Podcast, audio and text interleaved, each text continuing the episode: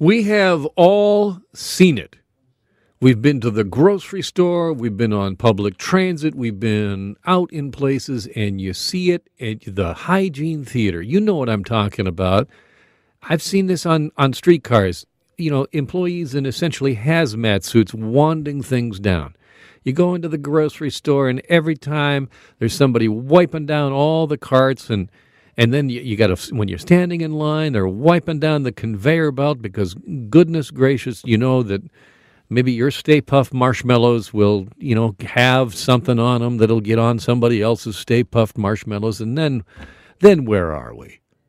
Well, a new report from researchers at the University of Guelph has found that the chance of getting infected with COVID 19 from grocery store surfaces in particular very low.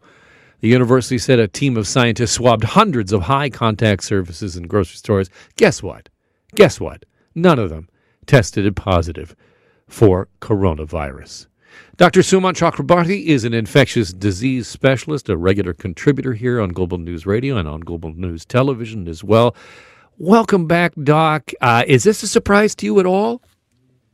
No, this is actually uh, telling us something that we've known for a long time. And the funny thing is, the conclusion they came to this in this trial was also not what I was expecting. They were saying, "Okay, look, there's nothing, there's no virus found on these surfaces, so our cleaning protocols are working." And I think that's the exact wrong message because I think, look, we want to be cleaning surfaces uh, like you did before, but you don't need to do anything special for COVID. You don't need to do any of this extra cleaning. I think all of it is beautifully put, like you said, hygiene theater.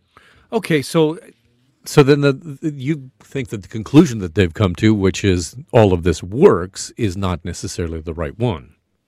No, I think that uh, even if they did find COVID virus, uh, SARS CoV 2 on surfaces, that doesn't mean it can infect you. This virus infects people by uh, droplets and aerosols in the air. It is uh, overwhelmingly a respiratory infection. And I think that there's been a lot of uh, focus on surfaces, I think because we can control that, all this hand washing. And I'm not saying not the hand wash, but I think at this point, people are doing it excessively. What we need to do is get vaccinated. You know, when you're, if you're not vaccinated, vaccinated or in a high transmission area, you want to your your physical distancing and mask wearing where appropriate. But this this uh, stress on surfaces is not really helping anyone. Do you think it's just a, a, question of because it is visible, it is something that we can see, and there I can see that they're wiping that thing down. Therefore, it makes me better, feel better.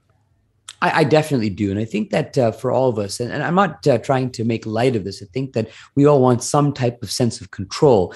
And, you know, with when it comes to pathogens, washing your hands, sanitizing, it kind of gives you that sense, even though it's not necessarily doing much. And there is harms to this. I, I see that uh, lots of people who are using a ton of hand sanitizer, it's causing contact dermatitis, dry, cracked hands, worsening of eczema, all these things that uh, are not meant to be uh, uh using this type of uh, uh, cleaning solution that often. So I think that we can relax on this a bit, do the cleaning like we've always done, and focus on where we can actually help things. And that primarily is getting vaccinated.